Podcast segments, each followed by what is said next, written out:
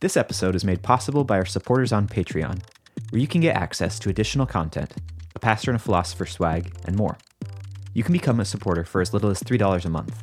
But if you're in the Milwaukee region, you'll want to join as a top shelf supporter, so you're sure to receive your invite to our in person, live tasting events.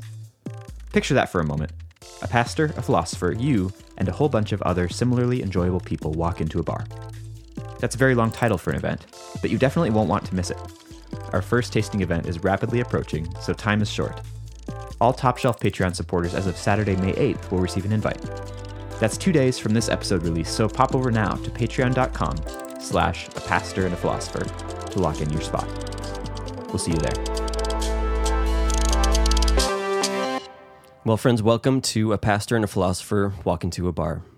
We're so excited to share some time with you, community, and, and be together. We've got a fun guest to share with you today, and we've got also a fun beverage to share with you today. Today, we are drinking Jameson Irish Whiskey Caskmates, the Stout Edition. Kyle, do you know anything about yeah, this? So before you judge us for drinking Jameson, this Exactly. is an interesting Jameson. Uh, no, I had never heard of this before today. I had no idea Jameson did anything like this. Yep. And for all you whiskey snobs out there who are judging us, like, good for you. That's fine. You can do that. But I hope to have more, like, you know, lowbrow. And Jameson's not lowbrow, but it's just not awesome. You know, people do shots with Jameson. But I hope to have more not awesome whiskeys just to see what we think about them and see. I've never You said hear that, every day. sentence. I think it'd be I'd fun. like more not awesome things. Uh, so I need to break this down like piece by piece. So like an Irish whiskey. What's the definition? well, It's made in Ireland. That's, Is that, that's it. that's, well, that's no, pretty much it. yeah. I mean, it's made in Ireland.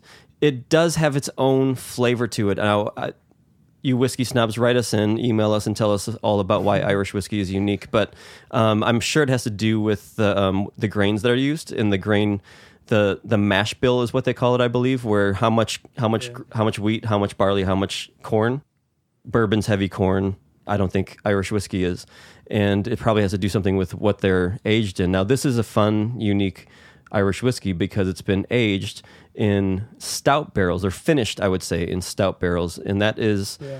at a distillery in Cork, Ireland called Franciscan Well, I believe. Right, Kyle? Nice. Yeah, I think that's right. I couldn't find any information about how long it spent in the stout barrels, but finished is probably a good way to think about Yeah. it. So can I take a drink yet? Go for it. Yeah. I mean, I'm interested to see how different it is than regular Jameson, which Yeah, I mean, or Irish whiskey in general. That's Exactly. probably of the the class of world whiskeys. That's the one I'm probably the least familiar with. See, now this smells more like a bourbon than a Irish, or sim- more similar to a bourbon than Irish whiskey to me, because perhaps because of the stout finish. Even for a bourbon, this would be sweet though. This is really sweet. I should have Googled Irish whiskey before I did this, so I could sound smart and tell you what makes it different from all the hmm. other ones. I This seem is- to remember hearing something about there being like a double distillation method that is unique to Ireland, Okay. but I could be totally wrong about So that. So this bottle says triple distilled. Maybe it's that they distill more than other Yeah. places. Yeah, triple distilled. I had the pleasure of being in Dublin, Ireland this last October, and everything is Jameson around there. But I, this is by far, I would say, actually the most pleasant Irish whiskey I've ever had. Um, Meaning all the other ones were actively unpleasant. Or? no, no, no. I, I mean, I like this. Is what I'm saying. Irish whiskey, I'll drink. Like I, when I was in Ireland, I drank Irish whiskey because that's all they've got. That's well, that's all- not all mm-hmm. they got, but I did find myself drinking some makers when I was in Belfast. But hmm. when in when in Ireland, drink some Irish whiskey. So I did that. Sure. This is better than the Irish whiskey I had there, including Jameson or Pow- Powers or Tullamore Sure, yeah. Interesting. I've got some pretty good ones uh, for maybe future podcasts. Do you? I'll, I'll introduce you to. I do. Um, so this one, the the stout is like a punch in the face. It's way more present than I expected. It's it. delicious, actually. I like that. Yeah. I I don't I would like. not have guessed this was an Irish whiskey at all. Yeah, me neither. I, I don't like stouts and the overly sweet stouts, Mm-hmm. but it works with whiskey. That's nice. Yeah, it just gives it kind of a chocolate finish. Mm-hmm. Mm-hmm. It's about all, but it's very very present. Yeah, and I would say Irish whiskey in general isn't as complex in my in my estimation as a bourbon or a Scotch for sure. Yeah. Yeah. I mean, there are you know there are some exceptions to that, but you have to pay for them. Yeah, I just realized that my for sure showed highlighted my Wisconsin, you know, Oh, you native. Yeah. Oh yeah. So Jameson Irish whiskey Caskmates, the stout edition. I would say Pastor and a Philosopher Walk into a Bar It's good. recommended. Yeah. Yeah, sure. Thumbs up. Our guest today is Dr. Nicholas Oschman. I'm going to just call him Nick, if that's all right. Uh, Nick and I go way back. He's a good friend of mine. We started the PhD program at Marquette University together at the same time. Uh, so, Nick is a great friend, but he's also a great scholar. He is a specialist in medieval Islamic philosophy, uh, specializing in a guy named Al Farabi. Uh, maybe he'll come up later. I don't know. Uh, but the book he's working on is a little bit broader than that. So it's it's rooted in medieval Islamic philosophy, but also has uh, sort of some connections, some really interesting and relevant connections, I think, to politics and even to religion and to some of the stuff that we care about on this podcast. So we've invited him here to talk to us about certainty and uh, what you might call intellectual humility. And I know you've got a lot of thoughts on that because we've talked about it a lot.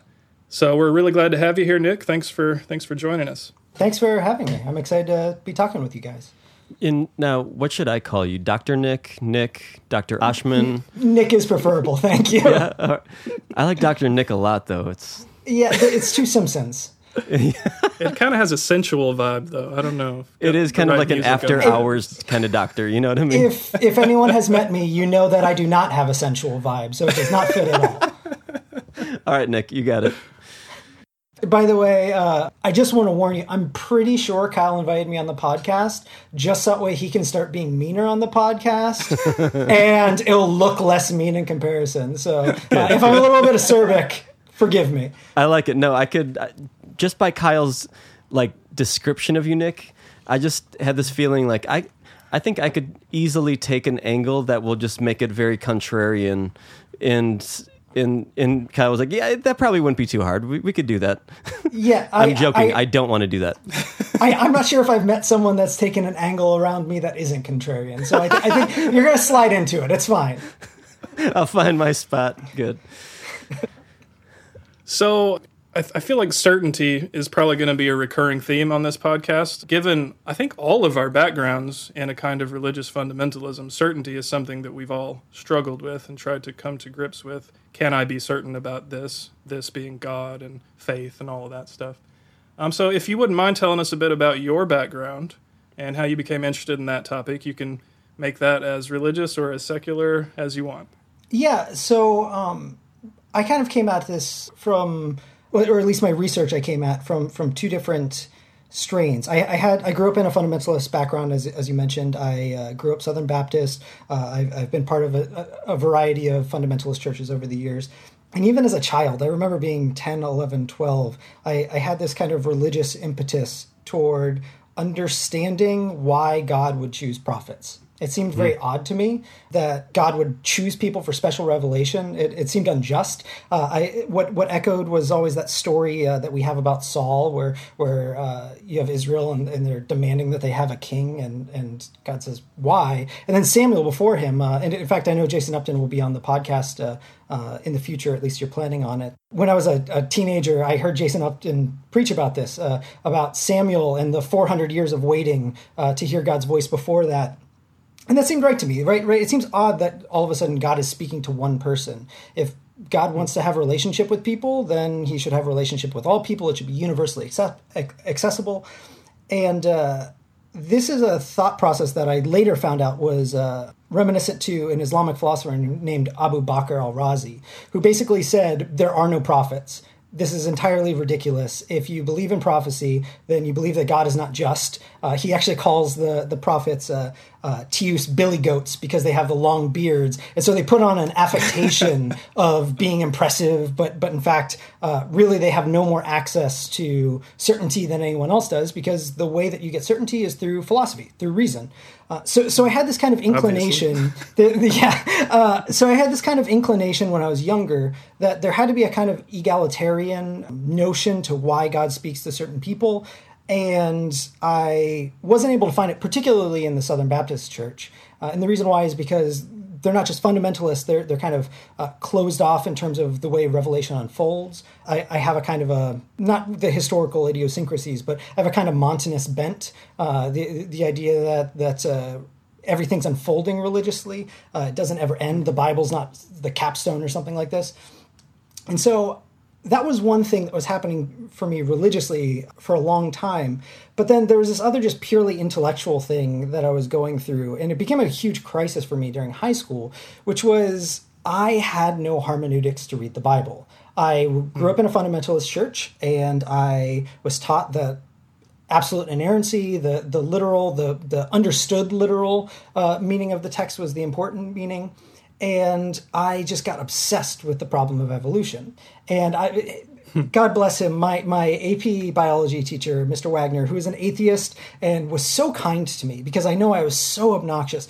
I, but I was I was being intellectually honest. It wasn't I, I wasn't I wasn't into any of these uh, apologetics movements or anything like this. I, I know Kyle has a history of kind of being part of a school that's teaching you certain strategies. That, that's not what I was doing. I was just desperately going through the process of trying to understand evolution honestly and understand why I was wrong. And Mr. Wagner was so nice; he would tell me, "Oh yeah, actually, scientists haven't figured out that part yet. Uh, that's a really good question." And and I would go and I was I was encouraged, and I thought I was making progress bit by bit by bit. And then I had a friend that asked me a question about how something in the world worked, and I gave him a perfectly cogent and coherent evolutionary answer. And at that moment, I realized, ah, oh, I do believe this. I believe this and so that was the uh, the moment when I realized to be intellectually honest, I was going to have to change my hermeneutics. And uh, I You want to define hermeneutics for us, real quick? yeah yeah. So in a narrow sense, hermeneutics is the way we read the Bible in a broader sense, it's the way you read anything. Uh, it could be the way you read experience. It could be the way, you read historical texts. Uh, it becomes very important for someone who does the history of philosophy on what your hermeneutics are. But in this case, I, I was worried about how I can read the Bible. How can the Bible be true and the first two chapters of Genesis not be the way I always understood them to be? Mm-hmm. Yeah. And uh, so I went to I went to Vanderbilt, which is where I did my undergrad, and I was a religious studies and philosophy major. I was a philosophy major just for the kicks, and I was sure that that by doing these history and critical theory of religion courses, I was going to find an answer. I was going to find some kind of hermeneutics uh, that was going to allow me to read the Bible and not to denigrate uh, uh, anyone that, that is in history and critical theory of religion, but I just found more confusion there. And, and I found a lot of people that were dissatisfied with their own hermeneutics. And I wasn't getting the answers I was expected. And then I walked into a medieval philosophy class, and it was being taught by Lenn Goodman, and I was introduced to Maimonides. And in this entirely different field where I never expected it to show up, I found something that kind of answered all my all my questions. Okay, so Nick, uh, I've got a number of questions already. First one, what's Maimonides? Okay, so, so, so Maimonides, uh, uh, Rabbi Moses ben Maimon, uh, Rambam in, in, in the Jewish uh, in the Jewish Orthodox community. He, he's the great codifier of Jewish law. He's this wonderful 13th century uh, Jewish philosopher who actually is living in the Muslim world, and so he's receiving all the richness of Muslim philosophy and using it for his own ends and he's someone that's very very concerned. I have a very different understanding of him now than i did then but he's someone that's very very concerned with the question of how reason and religion can fit together which is really where the heart of my research lies. Well that's super fun.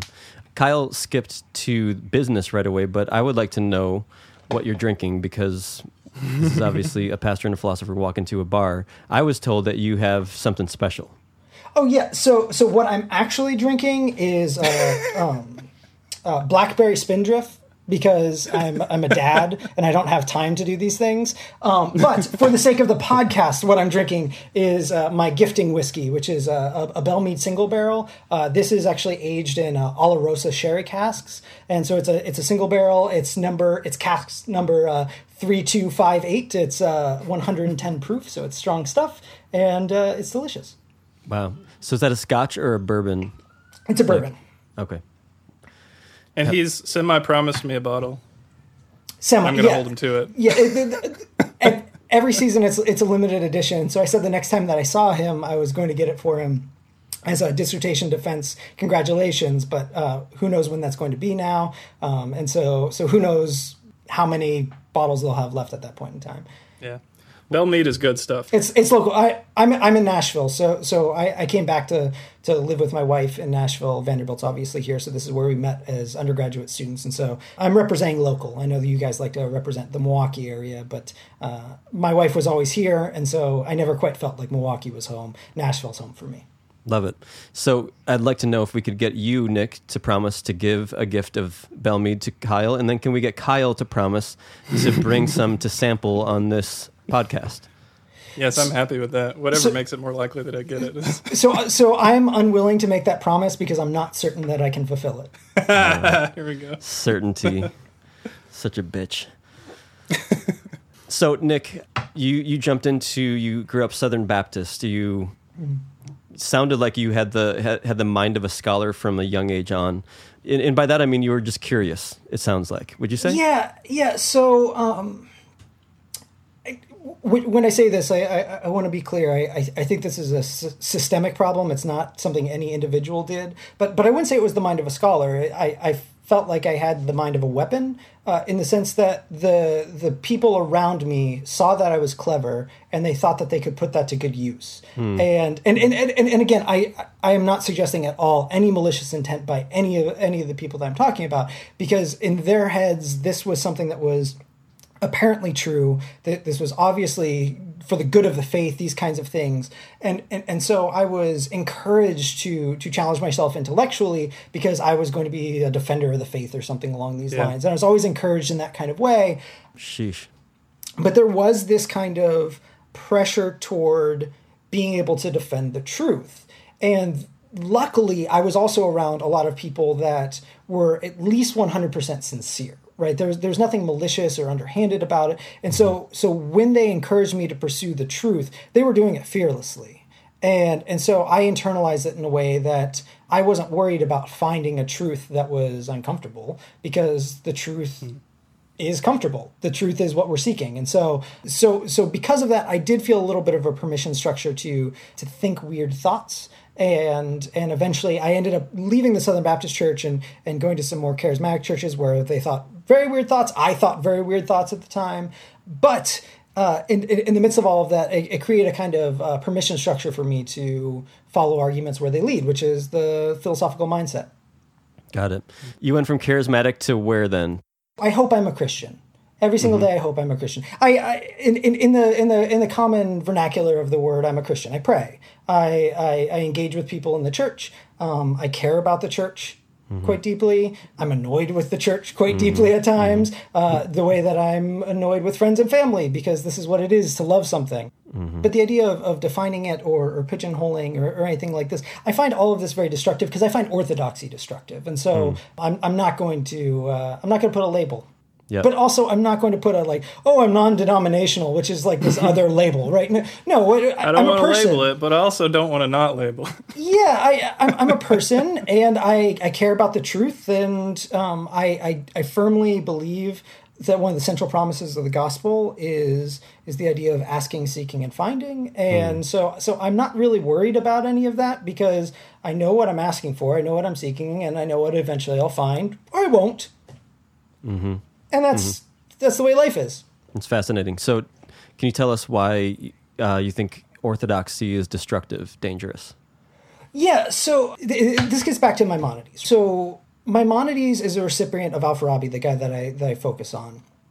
And the entire premise of what religion is for Al-Farabi and then later for Maimonides is that religion is a poetic expression of philosophical truths. Religion has no special access to truth whatsoever. It's it's just making images that people that can't understand philosophy are able to engage with.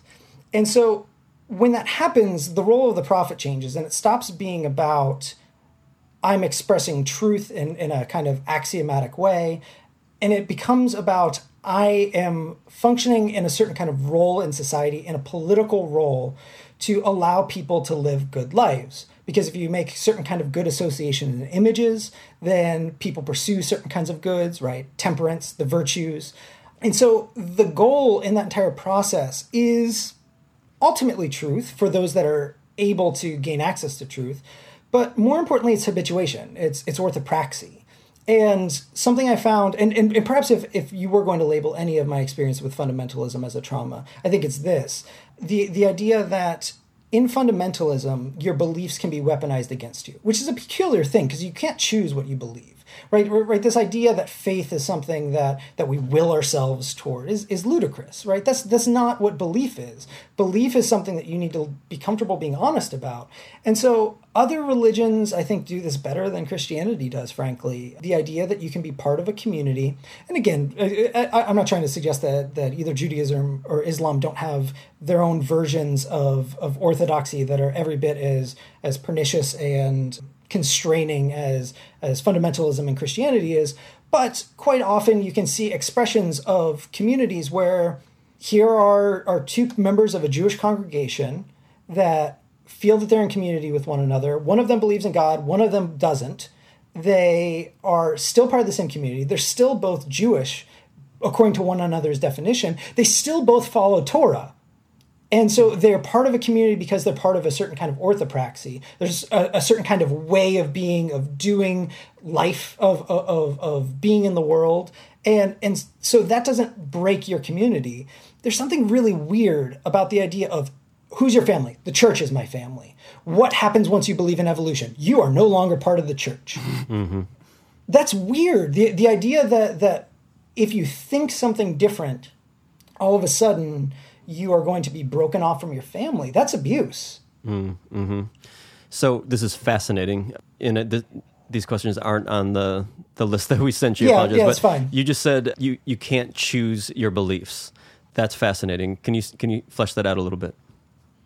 Yeah, I, I mean, people do what they believe. Kyle and I were actually having a conversation about this a, a few weeks ago. I, I, I think I was annoying him because because I, I rejected the distinction between believing and acting.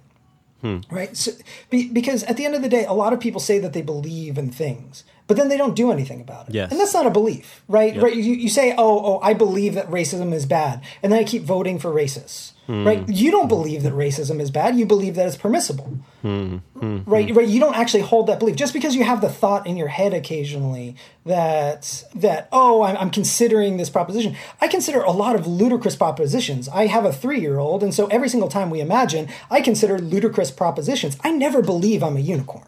Right? It, it, right? I consider it but then at the end of the day, I act like a human being. So that's clearly the the the firmer underlying belief. And so when it gets back to the, the story that I was talking about in terms of me having that realization about intellectual honesty in, in the issue of evolution, well, I knew I didn't actually believe fundamentalism anymore because when I tried to process the world, my actions belied the fact that I cared about the truth. And the truth was that I thought in an evolutionary mindset.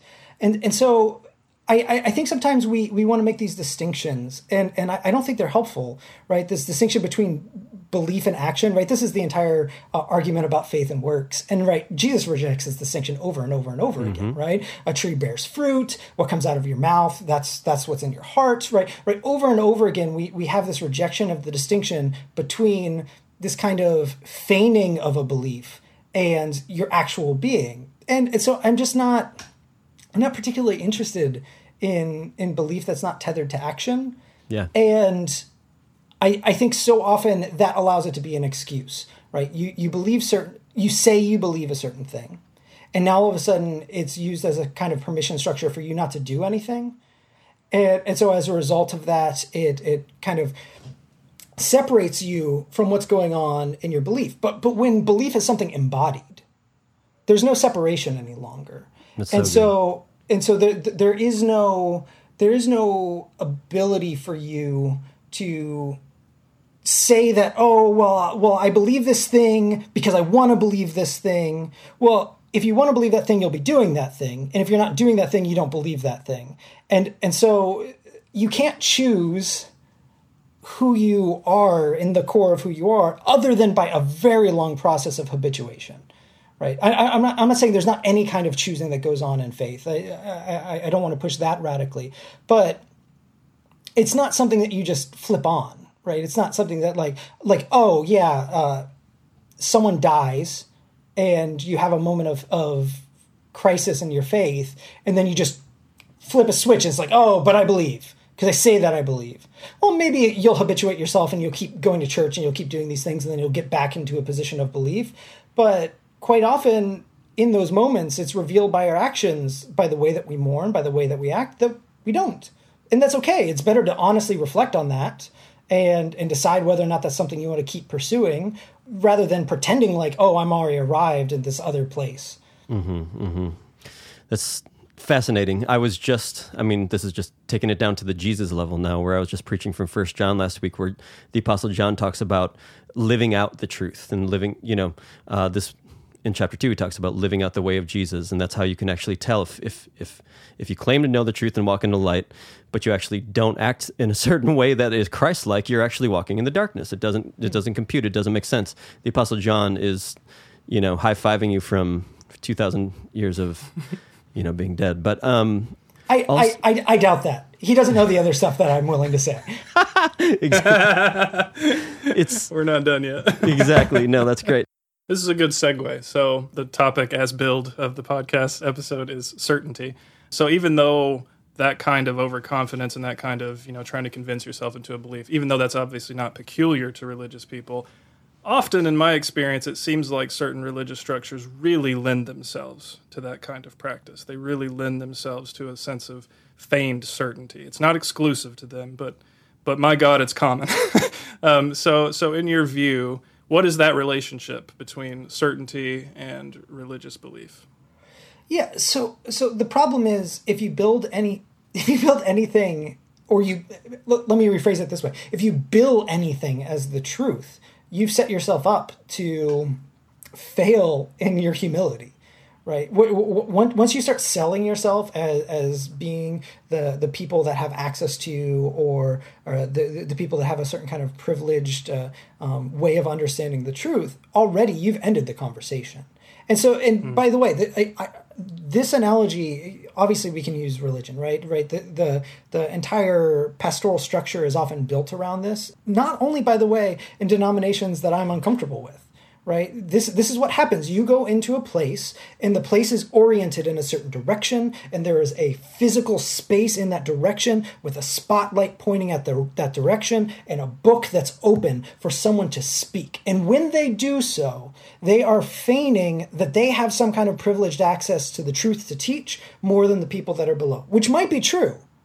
But very rarely are the caveats being put beforehand. Hey, I'm going to preach, and I'm going to preach about this particular topic because I focus on this particular topic in my research. Same thing happens in a classroom, though.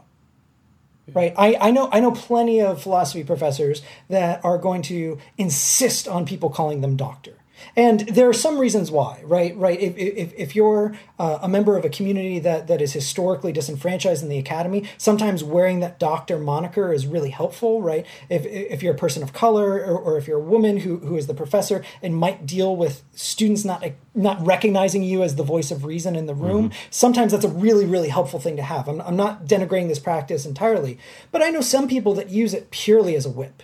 It's purely to to prevent students from engaging with the research in a way that questions in a way that that is not satisfying to the professor at the moment. And hmm. and at the end of the day, expertise shows out, right? If you genuinely have expertise, you don't really have to use any of these tools, which which gets back to the the the notion that we find in Al-Farabi and, and Maimonides, right? The idea of truth as being expressed as poetic symbols. Someone else wrote about this and did not come to the conclusion that Al-Farabi and Maimonides did, which is Plato. And Plato kicks out the poets from the city. Why? Mm-hmm. Because what do the poets do? They lead the people astray because all they do is they give images. They they basically give these things that are pleasant for people, but they're not backed by anything. And he does consider at one point in time in the Republic, he says, perhaps we could consider a more austere and less pleasure giving poet. and this could be useful for the communication of philosophy. And this is where the, the Phoenician tale, The Noble Lie, comes from, for those of you that are familiar with the Republic. And that's what Al-Farabi is building off of in his philosophy, is this idea that, well, we can use images in a useful way to train people toward truth. But the first thing is that you need to know the truth. And then you can get images that link up to the truth in a proper way. But I mean, I've walked into lots of churches, and almost all of them have smoke machines and pleasant music, and very few of them are concerned about truth. I should tell you, Elliot used to be the guy that ran the smoke machines and the pleasant music. So This is great. maybe I should have announced that. No, that's that's that's fine. I, I, I, again, I'm I, I'm ornery and willing to offend. This is the philosophical tradition, right? We we model our behavior uh, after a guy who is so insufferable that more people voted to kill him than people that thought he was guilty. Literally, the jury Yeah. barely said that he was guilty, and then a vast majority said that he should die. That's how annoying Socrates, if is. I personally, one of my favorite philosophical quotes is from Kierkegaard, and I don't remember the exact reference, but he describes himself and his his mission as making things more difficult. Yeah. it is my job as a religious person, as a Christian, he would say, to make this harder for you. Yeah, so so I, I I don't know where we are in time. I know that eventually you want to uh, ask ask some questions about evangel- evangelism, but but I think this is precisely the problem with evangelism, right? You you have this. Um, you have this structure that shows up in the New Testament. And again, I, I want to caveat, right? We're talking about certainty here. We're talking about epistemic humility. When I'm talking about scriptural interpretation here, I'm providing uh, hermeneutic that, that I know quite well, but I very few biblical scholars are going to be okay with the way that I'm using any of these scriptures. So so so, so ignore it at your leisure. That's fine. Time Um, out for a second, Dr. Nick. Epistemic humility. Epistemic humility. Can you describe that for our non philosophical? Yeah, so so all I mean by that is episteme, what you believe, what you know, right? So so epistemic mm-hmm. is just talking about knowledge, and so being humble about that, right? So so so one of the things that happens with the issue of certainty is that people think certainty means conviction, and certainty has nothing to do with conviction. So so many people really believe in something firmly, one hundred percent, the whole way down, but they're wrong. And the reason why they're wrong is because they're they're not equipped with the methods that are reliable that allow them to know. Right. Uh, w- one of the principles that shows up in Plato and then shows up in Al-Farabi, it shows up in the Pro- Proclean tradition, Proclus, the Arabic Proclus, and shows up in Aquinas actually. And in the Latin, uh, it, it's uh, quid quid recipitur. Uh, ad modum uh, recipientis recipitur, right? I think we just found our, our episode title there. so, so, so the Latin is is uh, uh, that which is received is received according to the mode of the receiver. And so, one of the things Aristotle talks about in Topics One, one of the things that that Al-Farabi is absolutely obsessed with is that the mode by which you know matters. Right, hmm. the, the way that you know matters, hmm. and and certainty isn't just about examining what you believe and have conviction of. It's examining the method that you gained that knowledge through, it, it's examining is this a universalizable doctrine that other people can have access to this truth as well? Is this testable and in, in a kind of way of experiencing the world? And most people's conception of certainty doesn't involve any of that and so epistemic humility is recognizing that when you receive something you're receiving it in the mode of the receiver. And in this case for all of us the receiver is an ape-like creature that walks around and we have no reason to believe uh, is oriented toward finding the truth all the time right? Human beings are fallible. We make mistakes. So no one should ever presume uh, even though al-farabi does even though maimonides does no one should ever presume that we have access to absolute certain knowledge and so uh, when someone presents their images as being certain they present the images as the truth wholesale it's a kind of deception, which is why my work focuses on political deception. And by political, I just mean the kind of deception that happens in groups. Hmm, mm-hmm, mm-hmm. I mean, I think a lot of what you articulated right there so, you know, on such a high level. I, I was, I'm listening, and I'm just, as a pastor, walking with people who've put together or had this worldview and and faith journey that's been put together and given to them by you know their family and by their church, by all that stuff, and they've realized they gotten to the point where you just articulated, where um, this wasn't a reliable way that. Um, that my faith was constructed that what i believe actually was put together it was it was in a faulty method and and now all of a sudden it's all falling apart and i don't know what to do or it's actually a freeing thing but for most people it's actually a scary thing to realize that all of what i've believed for the last you know the first 20 years of my life first 30 years of my life the foundation's rotten Yeah. Well, One of the things that Plato says in Book Two of the Republic, which I think is really helpful to think about, is he, he talks about what he calls true lies. And, and, and, and this isn't the noble lie, this isn't a lie that somehow is able to imbue truth, at least according to Plato. He thinks that the noble lie does this. Uh, the, what he means is a real lie, a lie that is damaging. And what a true lie is, is a lie in the place of your soul that is involving the highest things. Because when it comes to the highest things, no one wants to be wrong in that place, most of all. And he says that it's hated by gods and men. And I think something that's happened, I, I think something that is true about human nature.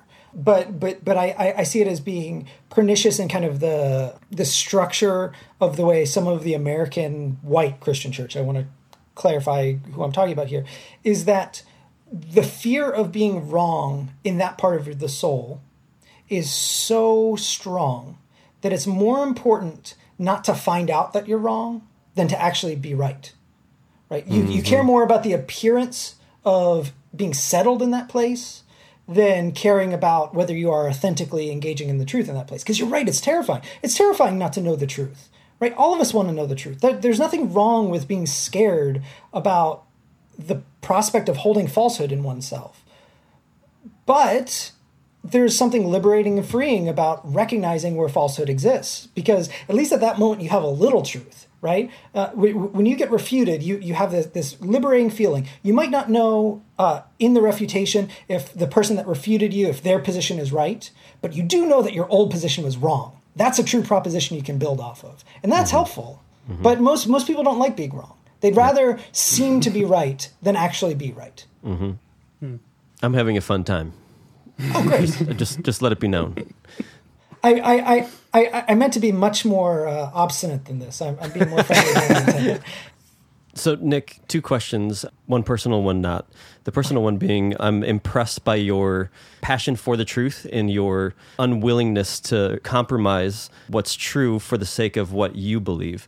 And yet you say, I, I still hope I'm a Christian. How did you get there? How, did you, how do you still say, I hope I'm a Christian while saying, I, I really have this high value of truth? It's encouraging to me as a pastor and as a Christian, but Yeah, so, I mean, I'm not going to give you a sophisticated philosophical answer here.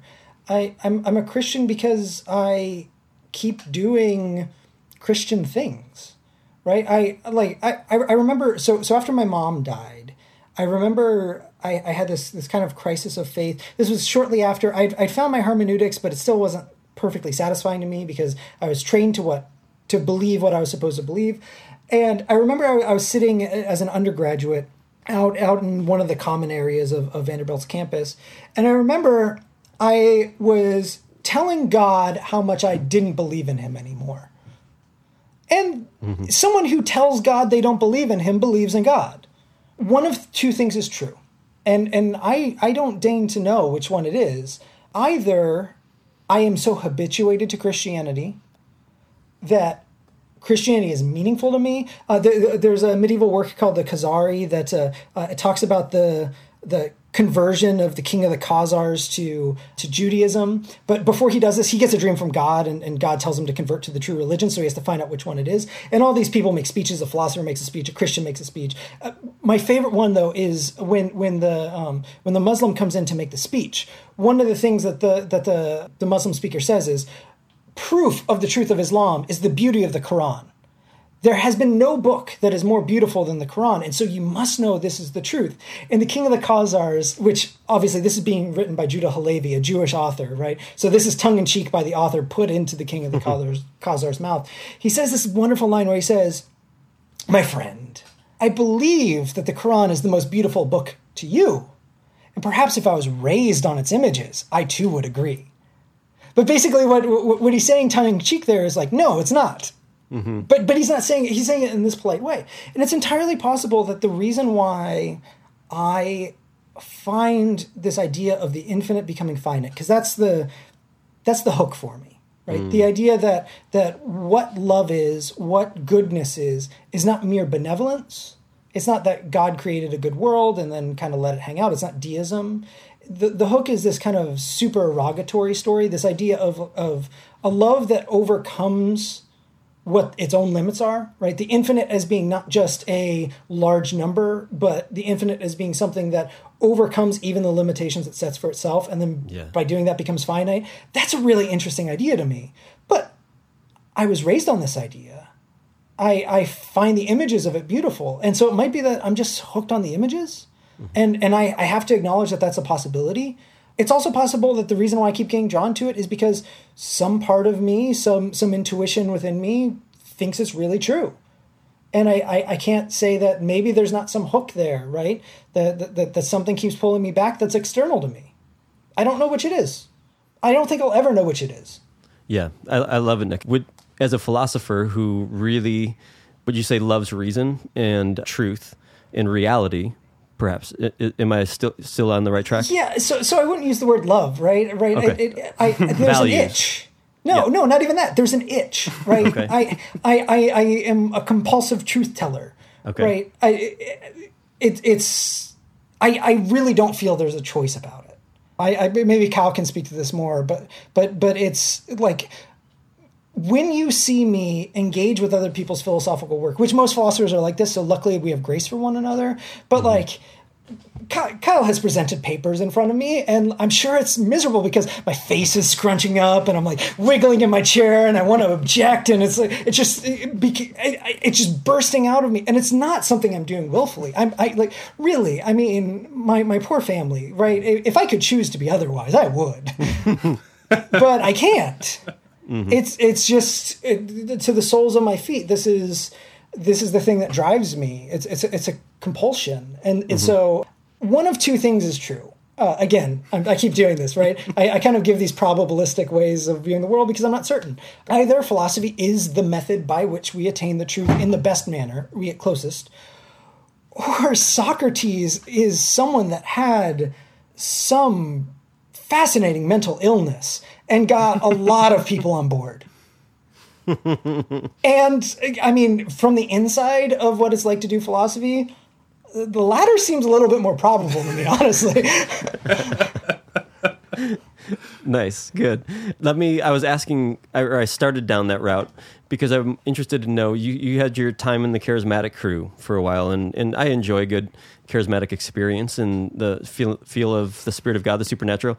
And I'm sure I'm sure you have a fun and uh, you know worth hearing take on. Uh, how reliable, or how do you fit that into your experience? Things that you felt that were outside of your own body, perhaps.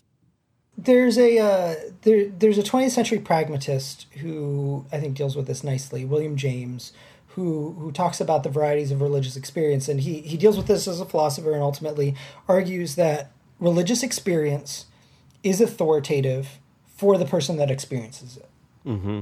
because they've experienced it. It's it's direct, but that doesn't mean it's authoritative for people outside, and that that that's kind of my inclination about these kinds of things.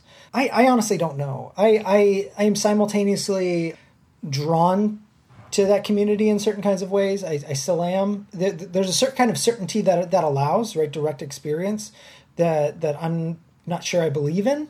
But but that's satisfying, right? I mean, the idea that that oh yeah, I've experienced God's presence and therefore I I do it. I also can look at a lot of the people that are in that community, and I'm not going to name any names in particular, mm-hmm. but but a lot of people that I found reputable that I bought into when I was a much younger person that I think are charlatans. Like I, I, I- think that they they are not not not mistake. I, I'm not talking about people that that are sincere and just don't believe the right thing, which I think everyone should have the freedom to do but but these are people that know they are deceiving other people and and actively choose to deceive other people. And again i'm not going to name names because i also think that there are a lot of genuinely sincere people that are not doing that. I also know about some of the psychological tricks that you can imitate these things in other religions. You can imitate these things with with other rituals because it's the images that are so important. If you notice the reason why a lot of these these uh, faith healings and things like this they work they work in very particular contexts right? They they there's a specific tone of voice that is affected. There's a specific type of music that goes on in the background. There's a specific number of people that happen. And and there is this kind of psychological effect that is very very powerful. Now maybe that's powerful because as they would say worship brings the presence of god and does this really miraculous thing.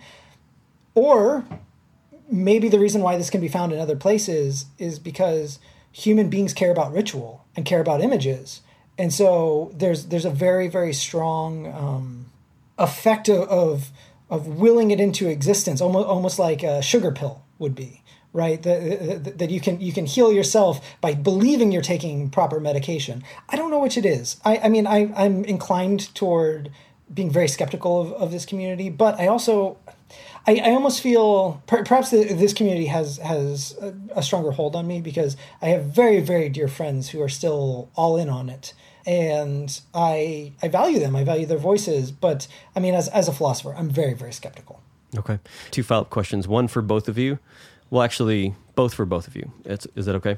So, as a philosopher, then as philosophers, when we think about how to build our faith and how to how to how to coherently think about it in a reasonable fashion, basing our faith 100% or a majority of it off of supernatural experience, you know, in in quotes, seems like a pretty unhealthy thing to do to me even. But using supernatural experience as a piece of the reason why I still follow this certain faith tradition, that seems that seems like intellectually that it has some integrity to it, would you say, or should we throw out experience altogether? Can, can I ask a follow up before you, you answer, Kyle? I'll, I'll, I'll let you answer this first, but what do you mean by faith? If, by faith, what I believe in, my set of beliefs about life, reality, and a, a higher power. Okay, so. Okay, I'll, I'll let Kyle answer and then, and then I'll. Yeah. so let me make sure I understand the question hundred percent experience or, bad or vast majority partially experience good. Yeah, it's it's it's one of the pieces. Yeah, you and by experience you mean supernatural experience. Experiencing somehow the presence of God, seeing a miracle happen, uh, having it happen to me, getting the shivers, get it, you know, having hands warm. You know, there's a million things that you mm. could say. Okay, good. That helps. So I want to draw a line between experience and uh, what you might call uh, manifestations of the Holy Spirit, okay. as described in the New Testament. That seems to be what you're focused on. Mm-hmm. Because if we mean just experience, generally, my view is that there isn't anything else. So 100% of my religion is experience. Okay. But but not 100% of it is manifestations of what the Holy Spirit is. Okay. So I'll just tell you in my own experience, when it gets down to brass tacks, why am I a Christian? To use Nick's vernacular, why do I keep acting in this way? it's big. It's almost entirely at this point, but let's say 75%, because of experiences that I had where I felt like Jesus was present in the room. And and you know, I I have really really good friends who I trust and I know they're not making it up who tell me about some really crazy shit that's happened to them. And you know, maybe at one point in my life that was part of it, but like at least 75% of my religious faith right now is because of particular experiences of God's presence that I've had. And the rest of it is just because it kind of makes sense of the world to me. We've talked about that before. And you love um, so love and all that. That is my that is my experience, and obviously I think that's healthy, or I wouldn't. Because something wouldn't that's something that you can trust. Is that that's something that's it's, actual ex, felt and experienced? Well, as Nick described, talking about William James, it's something unavoidable to me.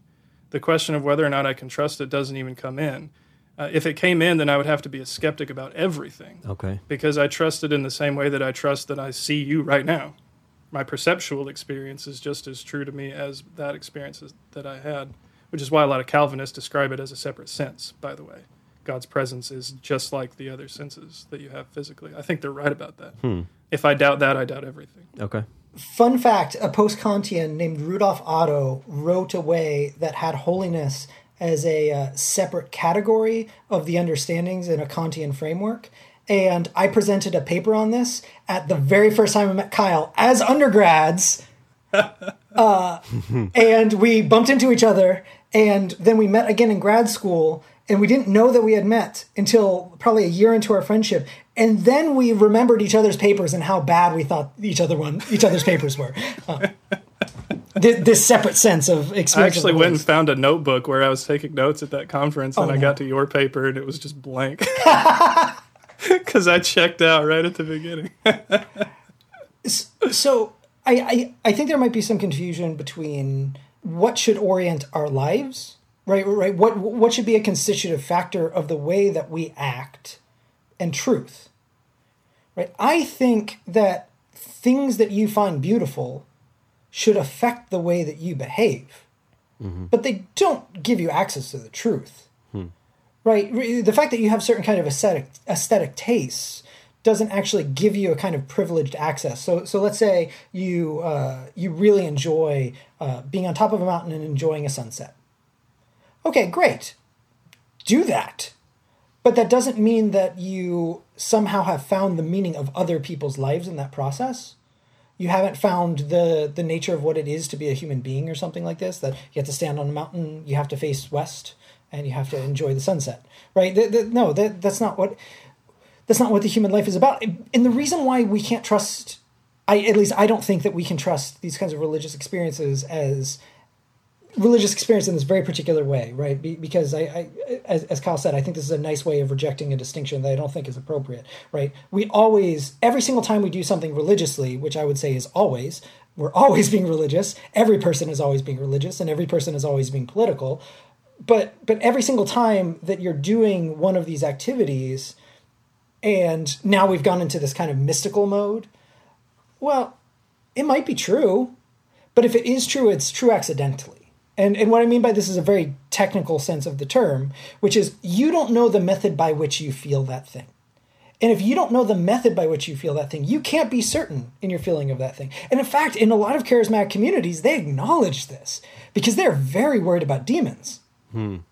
Because they understand that, okay, the, even, even though they affirm miraculous experience all the time, they recognize that they don't know where it's coming from. And so you have to be very hesitant and put, put tests to it and these kinds of things. You, you see this in the Bible as well about prophecy, right? The, the idea of testing prophets.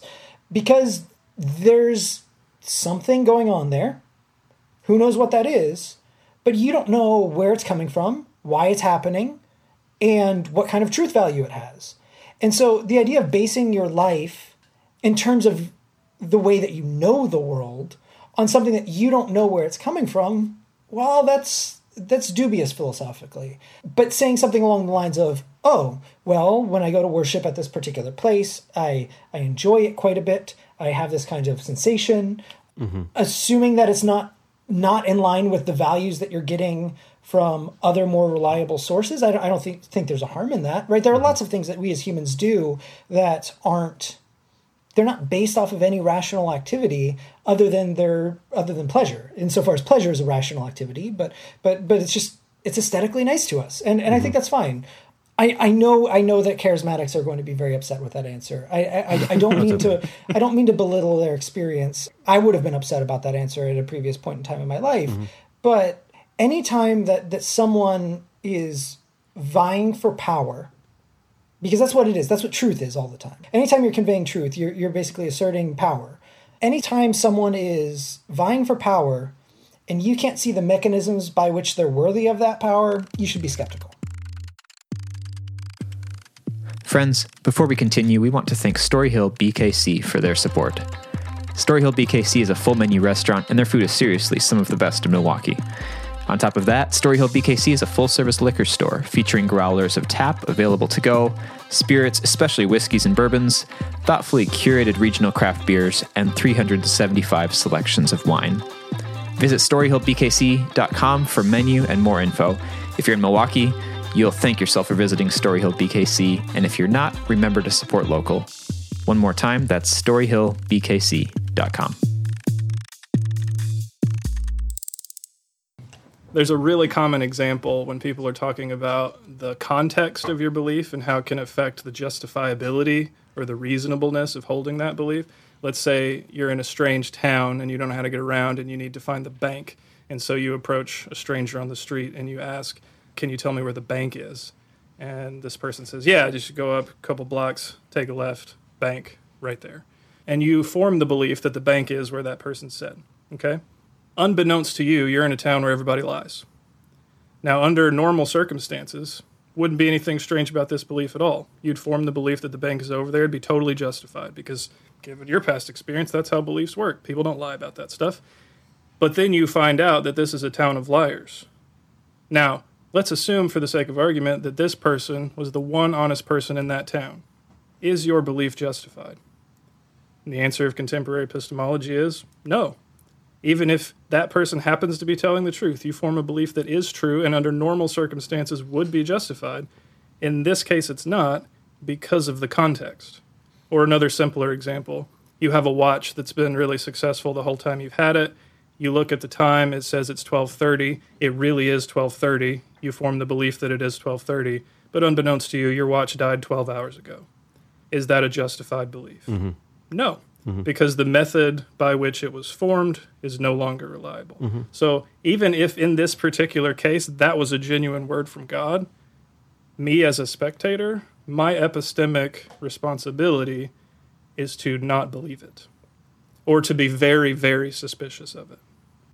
Okay. So, that's a similar answer from a very different context. Yeah, yeah. Chiming in for philosophers uh, listening, I, I actually like this example, and Aristotle would be fine with it too. So, so I know it's contemporary. I, I know the examples are contemporary. Give, give them credit, but but but this this caring about method is right there in topics one. It's this is this is a Yeah. foundational philosophical principle. I have a good friend who got saved because he was sitting in a worship service repeating a phrase to himself. Someone at a different part of the room stands up and speaks in tongues. Someone from the other side of the room stands up and translates, and it's the exact phrase he was repeating to himself. I've seen really crazy stuff. Yep. Yep. And for all of it, my responsibility, both as a philosopher and also as an individual, is to ask Does believing that that was what it was claimed to be, is that reasonable for me given the evidence that I possess? And the answer almost always is no. Uh, now, if that thing was really meaningful to me and that thing changed my life, and I've had words that changed my life, frankly, and it plays a really good role in my life, and there's no negative, uh, there's no harm done by assuming that it was true, fine. I, I'm fine with letting that play a positive role. I'm even fine saying that God spoke to me. Totally fine with that. But as a third party and as a philosopher, I have to ask, well, what does the evidence support? And in the overwhelming majority of cases, and this is why I'm a really bad Pentecostal, in the overwhelming majority of cases, the work is just not done to figure out what the evidence supports. I've been at Benny Hinn uh, gatherings Oh, where people are slayed in the spirit, and you know they they are immediately healed of cancer, and they get out of the, they drop their crutches and run around the room and whatever. And nobody ever follows up with those people. No, nobody ever tries to find out scientifically if they were actually healed. Of course. In, in, in fact, there, there's a specific structure that is built into this community to prevent that from occurring. So, so mm-hmm. for, for example, if I, as an outsider, make the claim, okay, fine, you say you're a prophet. Great. I'm thinking of a number one to one million. Pray to God. Tell me what the number I'm thinking of is. And then the person says, wait, wait, wait. You're testing God here. God, God's not some monkey that performs tricks for you. But that itself is a kind of a justification that allows for these to never be testable claims. There's no falsifiability here, so there's not any kind of reliable method that's provided. The idea of a truth that is only accessible in one moment, in one instance, there's no way that it's testable, and it's intermingled with a bunch of falsehoods all the time. That's that's not a method that you should orient your entire life around. Sure. No, I hear you.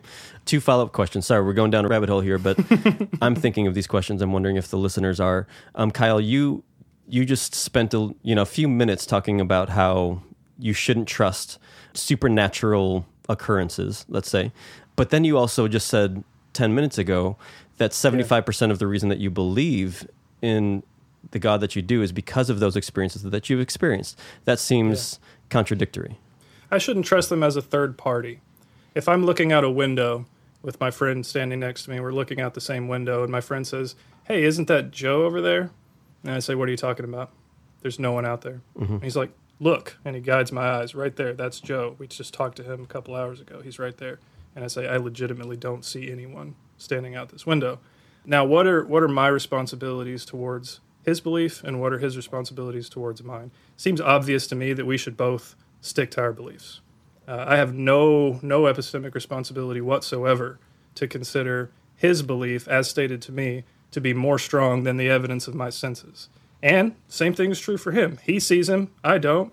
Uh, he should absolutely conclude that he's standing out there and that something has gone wrong in me. something similar is happening here. It's similar to what Nick said earlier about William James.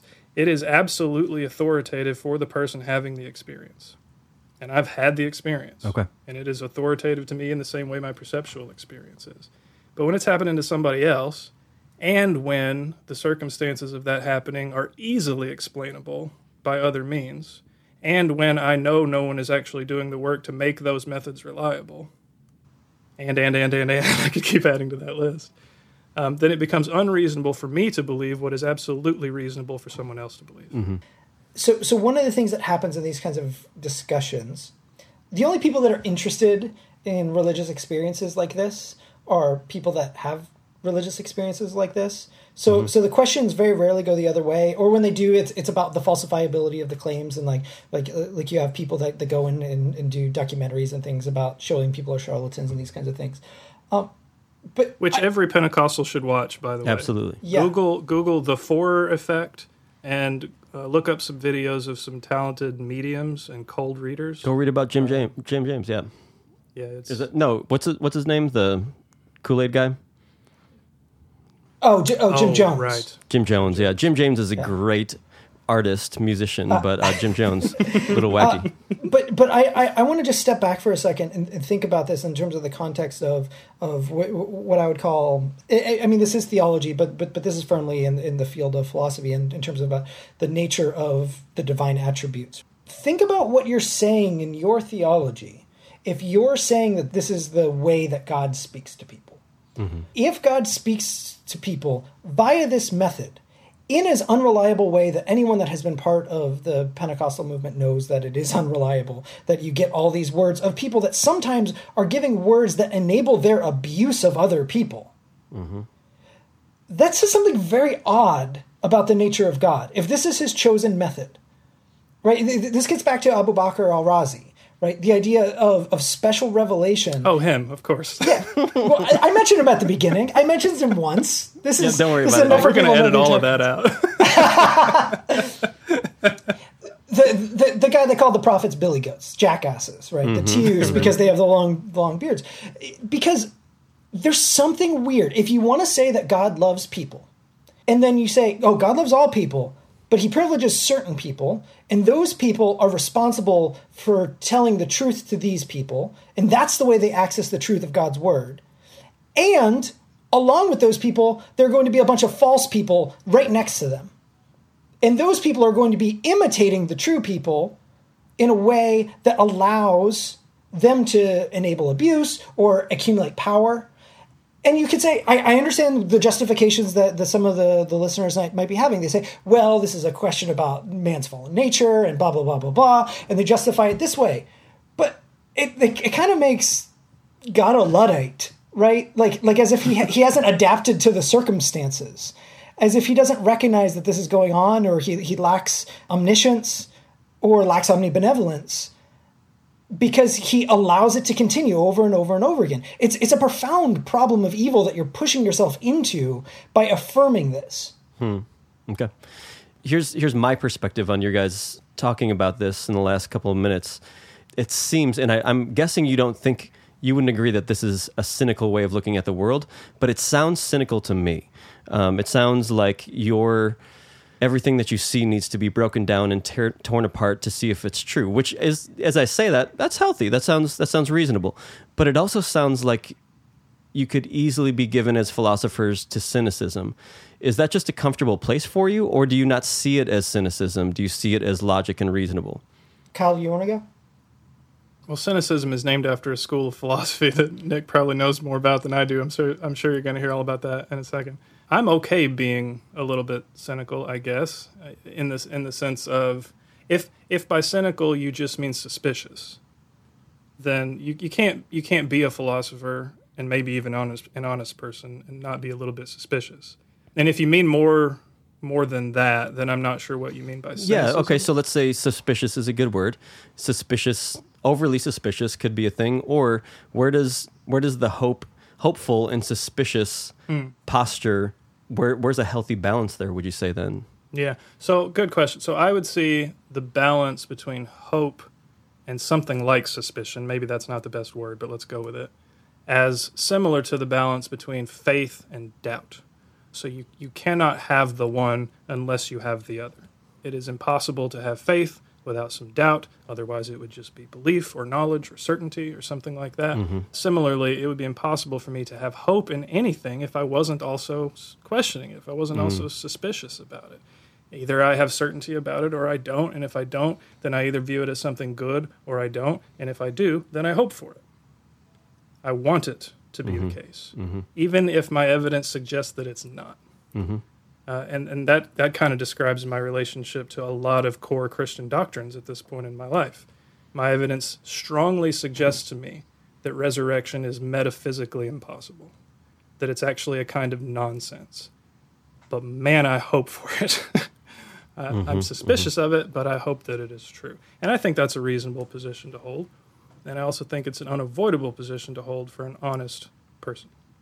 Yeah, I, I- I think part of this is, and this this again, this, this goes beyond Christianity. This is this is not something that's specific to religious people. People are invested in pretending that they know things, mm-hmm. and there's very little reason to do that when you don't know something. Right? It, it, it's a it's a dishonest activity to puff your chest and pretend you have knowledge where you don't you can act without knowledge. In fact, we do all the time. You do things because you want to. You do things because you hope to. You do things because you're intrigued by something or curious, right? You don't have to know to to act, to habituate yourself to live. The danger of the kinds of things that you're talking about is that people are pretending like they have a certain kind of epistemic access to the truth that they don't. And I know that they don't because if they did have epistemic access to that, they would be able to tell me the method by which they gained that epistemic access. Certainty means not just knowing, but knowing that you know and knowing how you know. And mm-hmm. so many people pretend, oh, I've reached certainty. Why? Well, because I've had a religious experience. Or I've reached certainty. Why? Because I've been convinced of this argument. Or I, there are ways to convince yourself that you've reached a certain kind of level of certainty, but you haven't actually examined it the whole way down. And pretending like you have is lying. Right. By the way, this is a controversial claim that I, I'm making here. I also make it in my research. This, this is my entire point. The entire point of my dissertation and, and the conversion of it into a book that I'm, I'm trying to make is that there is no such thing as a noble lie. There is no such thing as a lie that is for someone's benefit politically. And the reason hmm. why is the only way you can construct a noble lie, the only re- way you can construct an image for someone's sake that is noble, presented not as an image but as the truth as it is, is if you have certainty that justifies this nobility. Because if not, you're gambling with someone else's life. Hmm. Mm-hmm. And so if, if you were to ask me a, the question in a different way, are you intrigued by the idea of mystical experience? Yeah, of course. It's mm-hmm. fascinating.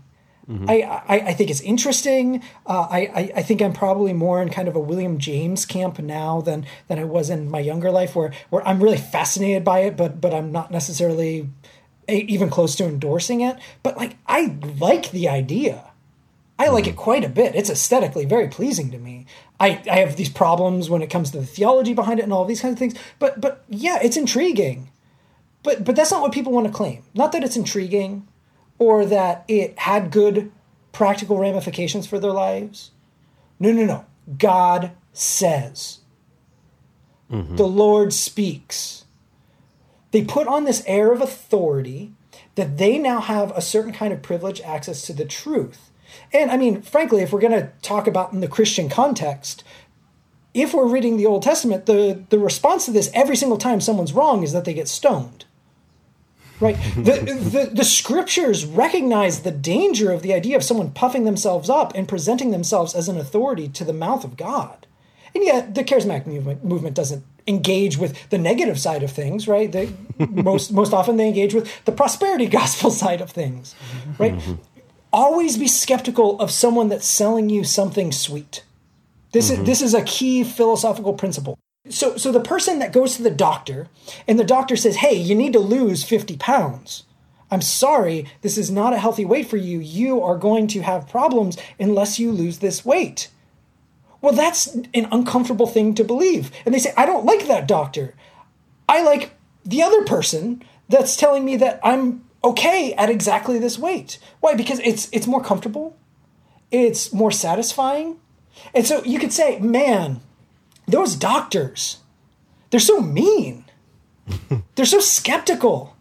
Mm-hmm. They're, they're saying just because I'm at high risk of a heart attack or whatever it happens to be, they're, they're saying I need to change my entire life. Well, I don't want to change my entire life. And right there, you've inverted the ep- epistemology and you've made once more important than knowledge, which is okay if you're doing it knowingly. If you're mm-hmm. saying, I don't have reason to believe this thing fully, right? I don't have certainty about this thing, but I like it and I'm going to do it, that's a choice. But mm-hmm. if you pretend that you have knowledge and it's just the knowledge of it that's driving you, you're being dishonest with yourself and with others. And so so part of the problem with all of this is that people that present images or accidents or laws or whatever it happens to be out of some kind of method that isn't grounded in anything that they can share with other people are saying just trust me. Mm-hmm. I, mm-hmm. I'm, I'm making a cringy face for those those of you that, that are at home. I traditionally people that say just trust me rather than your own reason don't do good things in the world. Yes. Yep. And let me just say uh, to bookend this this whole little section for for the pastor and philosophy community that's listening and maybe bent on more of the religious end, that's probably me. I'm doing what you're doing, which is having all sorts of biblical quotes that refute what these guys are saying in some way, shape, or form, or make ourselves feel better about it. Whether it's test the prophets, test the prophecies at all time, and blah blah blah. There's all sorts of scriptures that all of us are thinking of right now that could we could actually sling back at these guys and say, you know, we could get into a debate. I want to encourage you to just turn that down and listen. This is what I'm trying to do. I don't agree with every single thing that's been said in the last 15 minutes, but I sure do respect where these guys are coming from, and I sure do want to hold my faith in a place where I can I can receive some criticism and I can receive some challenges and just still breathe in and out and have the world be okay and actually have that be a healthy thing that we're actually submitting our faith, submitting our beliefs, submitting what we think is true to the light of day. And that's okay basically what I'm hearing from you, what I'm taking away is pastors need a whole lot more humility. Pastors need a whole lot more honesty. So I would 100% agree with you on that. And you're actually then when you do that, when you come from a place of epistemological humility, you're building a culture that is actually a little bit uh, quite a bit more mature and quite a bit more I don't think you're going to have all the faith crises that you see in the church right now when you have a little bit of epistemological humility and you hold your faith with open hands, knowing that doubts and uncertainty is just part of the thing because we're operating in faith, not certainty. And I would also say this the word pastor, you know, our podcast is called Pastor and Philosopher Walking to a Bar, but I think actually think the word pastor is way too far stretched in our church world that like for me being a I'm not a very good pastor to be honest with you and I don't even look at my if I could change my title I would. I'm, I don't see myself as a pastor because I see pastors as shepherds of people's souls who the people who are uniquely equipped or or have that in them to walk with people and care for their souls and to hear about all of their world. That's pastoral to me that's not so much me. I'm more of a church leader. I'm more of a preacher. I'm more of a, a, a, leader. And I leave the pastoring to people who are really good at that around us. But we take all of those things and we lump them into this one role, this one title called pastor, and give that man usually all the power and all the authority and what he says goes. And that's a super unhealthy dynamic. So I'm, I'm with you, Nick. Hey, I know the the book is still in progress, but is there a way that people can follow? I didn't see you on Twitter or anything like that, but is there is there a way that we could have have people aware of when? No, no. I, I, You you I- have a website. I, uh, I, so, so, so I am very much of the mindset that the uh, uh, that the artists that create work and then burn it immediately afterward are are right. Um, I, like, I, like I, I don't have anything to promote, nor am I interested in promoting. Uh, I, yeah. Just wanted to give you the chance. I, So you don't want me to put your website in the show notes? No, no, of course not, because then people will go to my website. My website has one Okay, function, which is to I'll get me a say job. For listeners, that I will absolutely not put Nicholas Oschman's website in the show notes. No, really, really, do not include that. M A N. Self promotion is such an odd thing to me, and and I, I would quite like to die in obscurity. Frankly, like the idea of doing a podcast is is something that I would only do as as a deep obligation I have to my friend. I was shocked you said yes. I uh, if you would have sent me the questions first, and especially if it would have been the questions about me just conjecturing about charisma for forty five minutes, um, then I would not have. but it is what it is. Well, I'm I'm glad that I could make you uncomfortable. You were very gracious with me, Nick. I appreciate it. So what I will say is, uh, I hope I wasn't uh, too frustrating. And, and and one of the things I told Kyle was ev- everything that I've seen evidenced. Obviously, I don't know you well, Randy, but uh, the title isn't the thing that matters for you. And so that I'm critical of the structure. I'm even critical of you in the structure because it's the structure itself that I'm critical of. I don't want you to take that uh, as me being critical of you and your activities, which No, I I think appreciate is, is something really worthwhile. I appreciate it. And that. Elliot, No, I don't know you, so I Yeah. you seem like a good sound designer. Don't don't uh, d- don't put any nice music behind anything I say or they say, except the moment when I am uh, pretending to be saying something meaningful. Then you can really It's, lay it on. it's, thick. too, it's happening right now. It's Yeah. it's already Yeah. too late. Nick. Nick, really, thanks for thanks for being here. It was my pleasure. Thank you, guys.